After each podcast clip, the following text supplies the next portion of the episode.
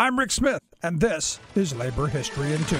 On this day in labor history, the year was 1848. That was the day the Treaty of Guadalupe Hidalgo was signed. It signaled the end of the Mexican American War. The war began in May of 1846 when the United States sought to expand its annexation of Texas. It immediately became a partisan issue between pro and anti slavery forces. Southern Democrats and slave plantation owners favored war with Mexico. They hoped to undercut rising Northern industrial power with the expansion of slave territory. Whigs and Northern abolitionists opposed the war for the same reason After almost two years of fighting, the war ended. In exchange for $15 million, the United States gained 525,000 square miles of land. This territory included all or parts of Arizona, California, Colorado, Nevada, New Mexico, Utah, and Wyoming. Mexico gave up all claims to Texas, and the Rio Grande was established as the border. The initial treaty promised protection of land, civil rights, and full citizenship for those Mexicans who stayed on the newly acquired territory. These guarantees were deleted from the final ratification. Expansionist aims reignited debates about the extension of slavery The newly formed Free Soil Party gained traction with its campaign to limit, localize, and discourage slavery. Their banner read Free Soil, Free Speech, Free Labor, and Free Men.